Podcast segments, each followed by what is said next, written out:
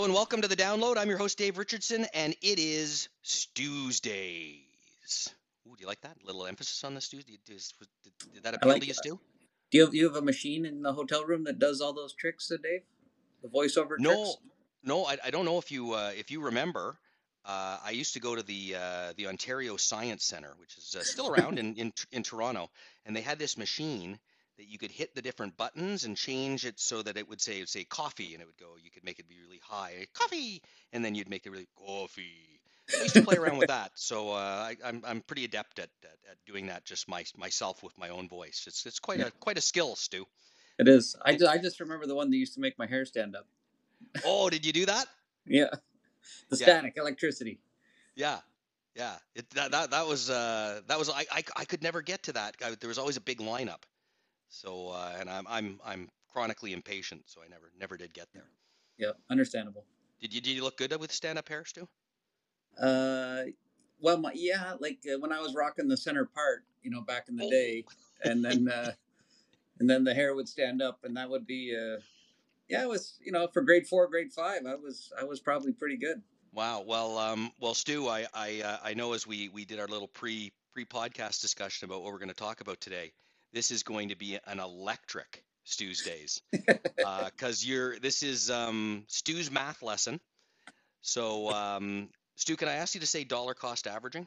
I, I'll say it, but I think in one of your booming voices, it might sound better. But dollar cost averaging. There we go, because that's uh, you know the drinking game that we have here on the Stu's Days podcast is whenever Stu says dollar cost averaging, you have to take a sip of coffee, not anything else, coffee, and That's you're going to need the coffee to get through this episode.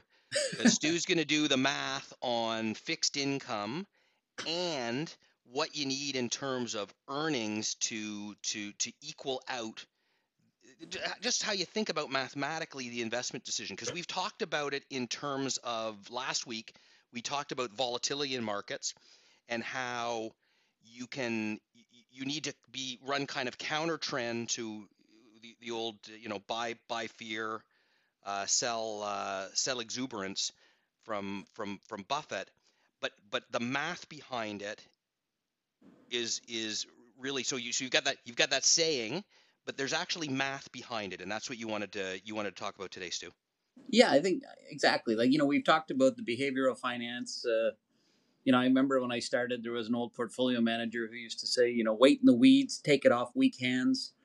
Um, you know, when stocks were down, and and then uh, feed the ducks when uh, things were strong, and um, and uh, you know, so so an investor investors need this toolkit, and and an, an important part of that toolkit is behavioral finance. But you know, the other side to it is like the actual math of finance, right? Yeah. So, um, so when the S and P is uh, say it's around four thousand today, Yeah. If I, you know, if I had two machines that I could put in front of you, one is the S and you could say, well, I could own that for a very long time. Earnings probably grow, you know, seven percent. Another, uh, you know, one or two in a dividend. You know, that's very satisfactory for a long time away. But you know, everyone's time horizon, you know, tends to shorten up uh, uh, at, at different stages of the of the game. So, you know, I have two boxes. One, I can buy a two-year bond. Uh, I give you my hundred dollars, or in this case, I'm going to compare it to the S and P. So I give you my four thousand dollars, and I can have four and a half percent a year, and that's from the government. That's there could be additional spread from credit. There could be additional spread if interest rates change, but you know these are shorter term rates, so they don't have too much impact on the principal. So that four thousand, generally speaking, is going to be forty four hundred dollars in two years. The other side is I take my four thousand, and while I don't know what the stock market might produce, I can say, well, if it gets to forty four hundred in two years, how much earnings are required in twenty twenty five to justify forty four hundred? And you know that is also a little bit more art than science because uh, we have to decide on what multiple we might use. But uh, you know, say we use you know call it 16 times earnings, uh, you know, which is not cheap, not expensive. It's it's within the range of of what it might be over time. So that's that would require 275 dollars of earnings in 2025 at 16 times to get you the same 4400. So one's 4400 from stocks, one's 4400 from a two-year bond.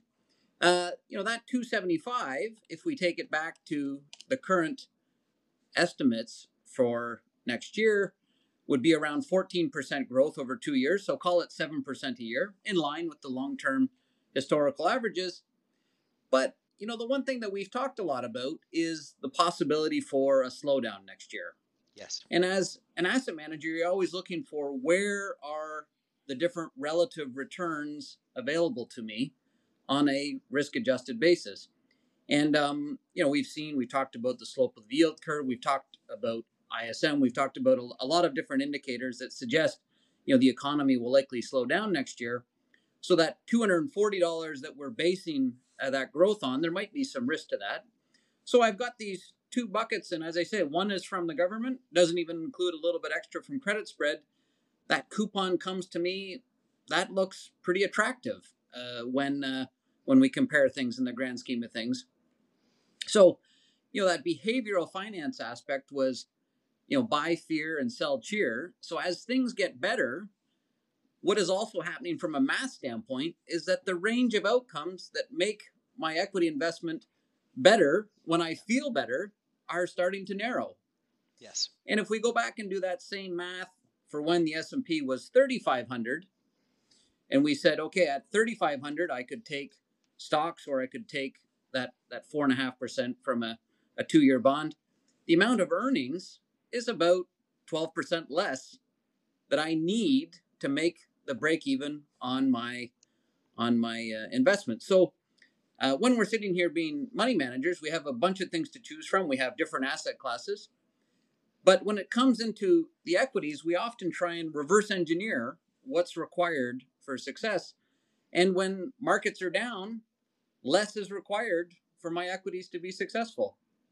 And when markets are stronger, more is required.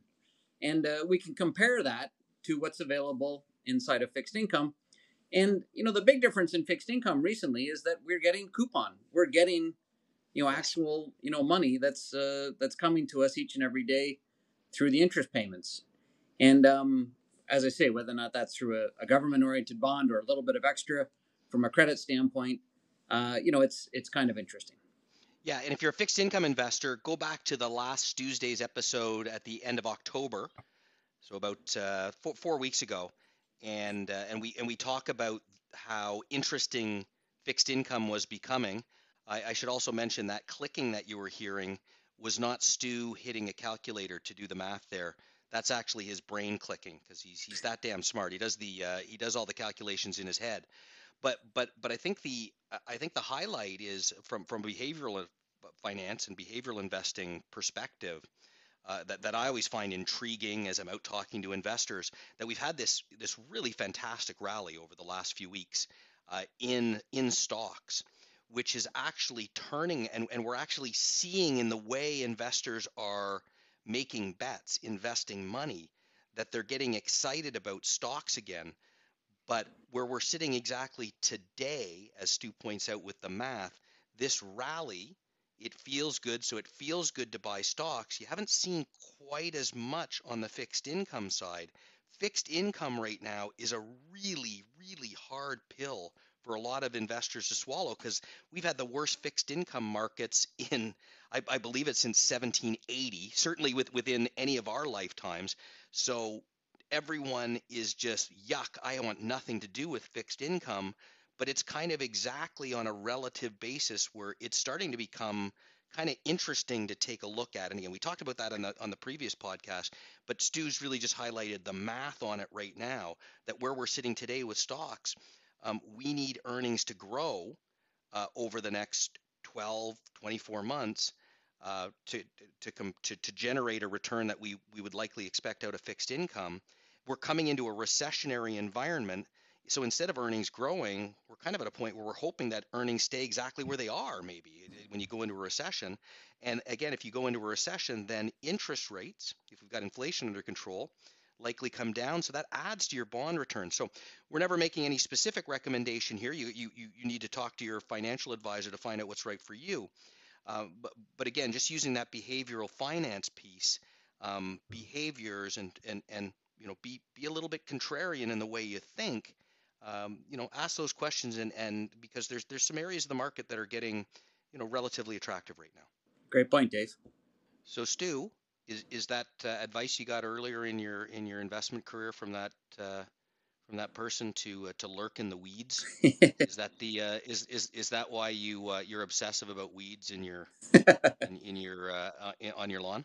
Maybe it is. Maybe that uh, had a big impact on me, and I didn't even notice it until you said. Uh, uh, but what I do know is is that uh, you know that advice uh, is about turning markets into your friend, and uh, Yeah. you know how do you be opportunistic? Where is a little bit extra value? Where's a little bit extra coupon? Where's a little bit extra money? Um, you know that uh, you know you need to always be comparing things and saying, well, that looks pretty good, but how does that compare to this? And what's available? Um, and uh, and that's something that uh, that we're busy doing every day. Yeah, and that's where that fight is won over the long haul. Is just getting a, a little bit extra here and there at different points in time, which which helps you beat the market and and and and achieve more o- over the long haul. Uh, they're they're not necessarily big exciting moves, but they're they're little things that add up a lot over time if you do them consistently. Yep, hundred percent. All right, Stu. Well, that's uh, that's fantastic. I think uh, I think everybody uh, everybody's got the calculator out and they're uh, they're they're they're running that math because that was uh, that was a lot of fun. But uh, but but but again, a really important point around sort of of where we're sitting, and um, and and again, just a way to think about not always just following the herd, um, identifying where there, there there there could be a counter trend and you can take advantage of it as an investor. Great. Thanks very much, Dave. Okay, see you next Tuesday or next Tuesday. This recording has been provided by RBC Global Asset Management Inc. for informational purposes only and is not intended to be investment or financial advice. You should consult your own legal, accounting, tax, investment, or financial planning advisors before engaging in any transactions.